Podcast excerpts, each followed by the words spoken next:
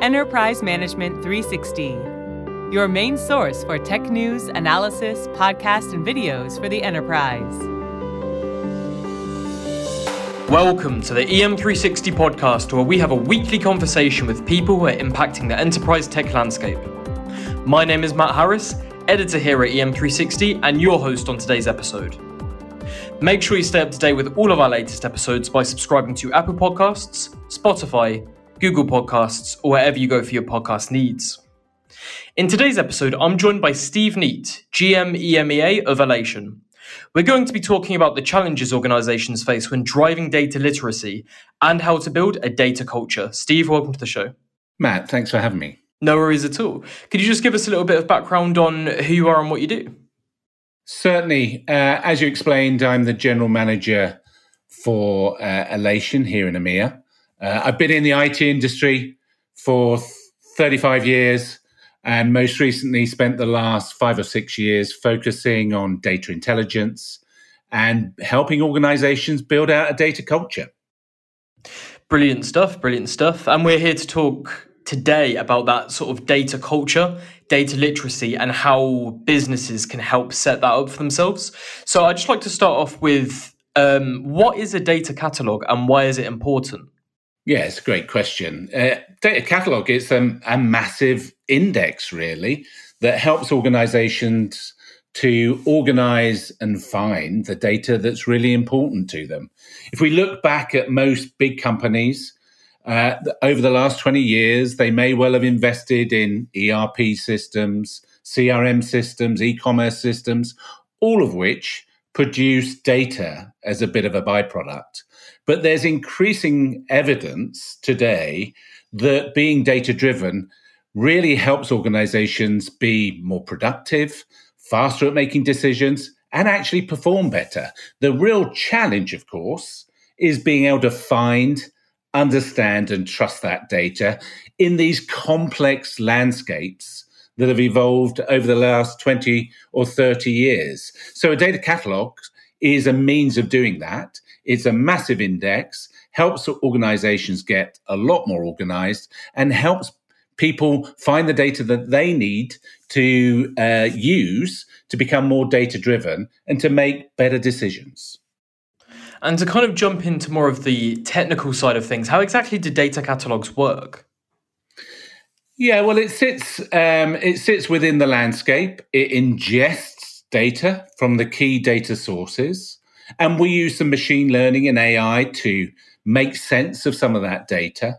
And then it's a, a system that users use to collaborate around the data. So they can go and find information that's important, and it may be it may be data sets, it may be data schemas, it might be information in columns within tables, it might be queries or BI reports. So, for example, an analyst who might be charged with making some reports about customers can go into the data catalog, search for that term, and it will bring back to them. All occurrences of that in in uh, in BI reports, in table names and formats, and around that information, very much like a Google search or or searching on Amazon for a product, where the real value comes from is understanding whether you can trust that information to see what conversations have occurred about that data source or, or, that report, or to have flags to let you know whether you should use it, or indeed categories to tell you how you can use it and if you can use it. So it sits, coexists with existing landscape.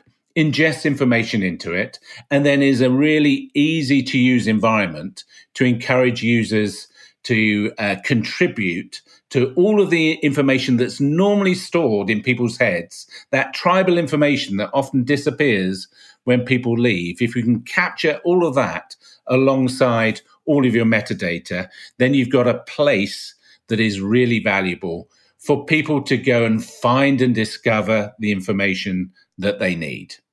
Mm, mm. Yeah, very well said. So, so why do organizations need this? You know, what, what were some examples of organizations that have benefited from this? Well, I think when I talk to most organizations, all of the executives want all of those exciting things like AI, advanced analytics, really powerful reporting. But all of that depends upon trusted, reliable data. So all the glossy new technologies really need data. And I think we've heard consistently in recent years of organizations wanting to be data driven. Well, the first thing you need is, is the data. So how do I find it? How do I access it? Uh, what does it mean? Those are really important questions. So that's that's the key thing is uh, organizations having a means to go and find the data that they need to make data driven decisions. And the, the key benefit that many organizations get is speed of access to that information. We have customers who it typically takes months to go find and validate that they're accessing the right trusted information. And with a catalog, they can reduce that down to minutes. Okay. And I understand that you're quite a sort of big proponent of fostering that data culture inside an organization. How does the data catalog help with that? Yeah, and I think it's clear that if you've got a data catalog, you don't magically develop a data culture. But I would, what I would say is that without a data catalog, it is really incredibly difficult to build a data culture. It's people, process, and technology. And without the ability to find that trusted data, then you can't evolve and develop that data culture.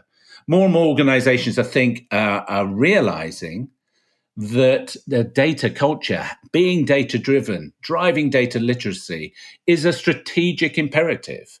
It enables you to compete more efficiently and more effectively. And a foundation of that is having a data catalog, knowing what data assets you've got, knowing, being able to find those data assets, and knowing when you can and can't use them. Excellent. Yeah. So so how does data intelligence kind of fit into that? Because that that's really the most important thing here, right? It's like the the data intelligence kind of comes before everything else.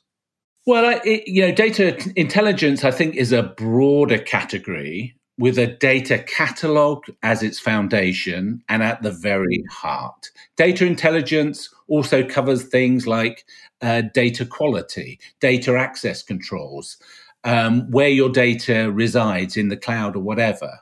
We believe that you need a data catalog to help you build out your data intelligence platform. So, how could you possibly start doing data quality unless you know what data is the most important data? And how could you migrate data to the cloud uh, without knowing, again, what is your most important data and what data is actually being used? So why why uh, migrate huge volumes of data when perhaps 80% of it isn't really used that often? So data catalog really underpins data intelligence and data catalog is a prerequisite in my view to helping you build data literacy and a data culture. And in terms of kind of what you've been noticing, do you feel as though the kind of tech space and even just kind of businesses in general, do you think this is something that enterprises are kind of getting more used to and kind of improving on when it comes to building that data catalog and comes to building that data culture? Do you, do you feel as though more companies are kind of adopting this and realizing just how worth it it is to have that?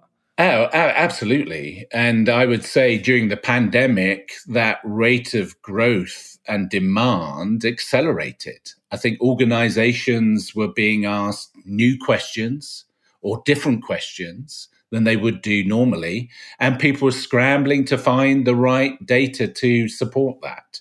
And if we look at uh, our growth uh, in EMEA of 300% year on year, it, it uh, I think, confirms that there is huge demand for what we have and, and data c- catalogs in general. And it applies across every industry from retailers to CPG companies to governments, financial services organizations. Any large organization who have invested a lot of money in data, they're now trying to figure out how to find it and how to get the most out of data. And we're seeing demand across every industry from retailers to CPG companies to financial services organizations and governments. And frankly, a data catalog applies to any large organization that has plenty of fragmented data and wants to become more data driven, wants to be able to make better decisions based upon the data that they have. Mm, and from someone who's you know quite an expert in this, do you feel as though uh, are there any kind of m- common misconceptions that you're noticing a lot of different firms doing? Yeah, I think there's been a shift in recent years from data being the responsibility of IT purely. You know, IT look after the servers and the machines where the data resides, to a shift towards the business being responsible for the data. And basically, they're the people who get the value, extract the value out of that data. So it's about having a solution that helps both IT but also is highly accessible by the business user. If the business aren't engaged, if the business doesn't have access, if the tool isn't easy for business people to understand and get the most out of, then then the project is doomed to some failure in my view. It really do, it has to be a solution that bridges the gap between IT and the business such that the business can really find a way of understanding what data that they've got, what can be trusted, what should be used, and where it resides. So that that for me is the shift that I've seen in recent years. That's that's the key lesson is making sure that the business is highly engaged in any deployment. That adopt there's a focus on adoption so that um, this is universally made available to everybody in the business. Mm. Do you feel as though that kind of shift towards democratization, do you feel as though that was a positive shift? Oh, absolutely. Absolutely. I, I mean, we only have to listen to our, our own prime minister over the last two years talking about data driven decisions. Every organization wants to make data driven decisions, and that demand is coming from people in the business making it accessible, making it available is really critical. Taking it away from just a few people in IT who know where it is and know what data should be trusted to genuinely democratize it make it available.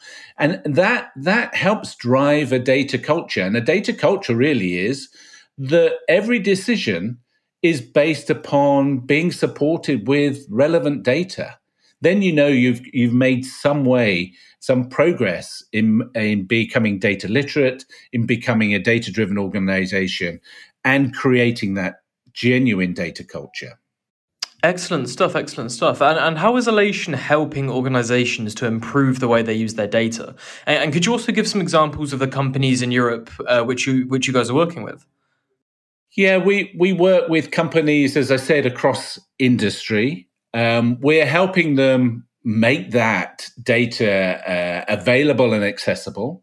Um, so, for example, one of our recent customers is the Very Group, the, the retail organization that has a proud history of 120 years of being, ironically, a catalog company that didn't have a data catalog. But they have generated data over tens and tens of years and have struggled to find the information that is relevant to them today. It's interesting, their CEO on their website, he talks about data being a strategic asset. They have behavioral data for 4 million customers. And the challenge for them is to turn that into a compelling asset that everybody in the business can use. We work with companies, as I say, uh, the Very Group and other retailers across U- uh, Europe, Munich Re in the insurance space, Vattenfall in the energy space, Daimler in the automotive and manufacturing space. We've got uh, over 330 customers globally from countries across the world, industries across the world, all trying to build that data culture based upon trusted and accessible data. Very, very insightful stuff there. Well, well, thank you so much for joining us today, Stephen. It was really, really great to get your insights. You're welcome, Matt. Thanks for inviting me. And also, thank you to everyone listening.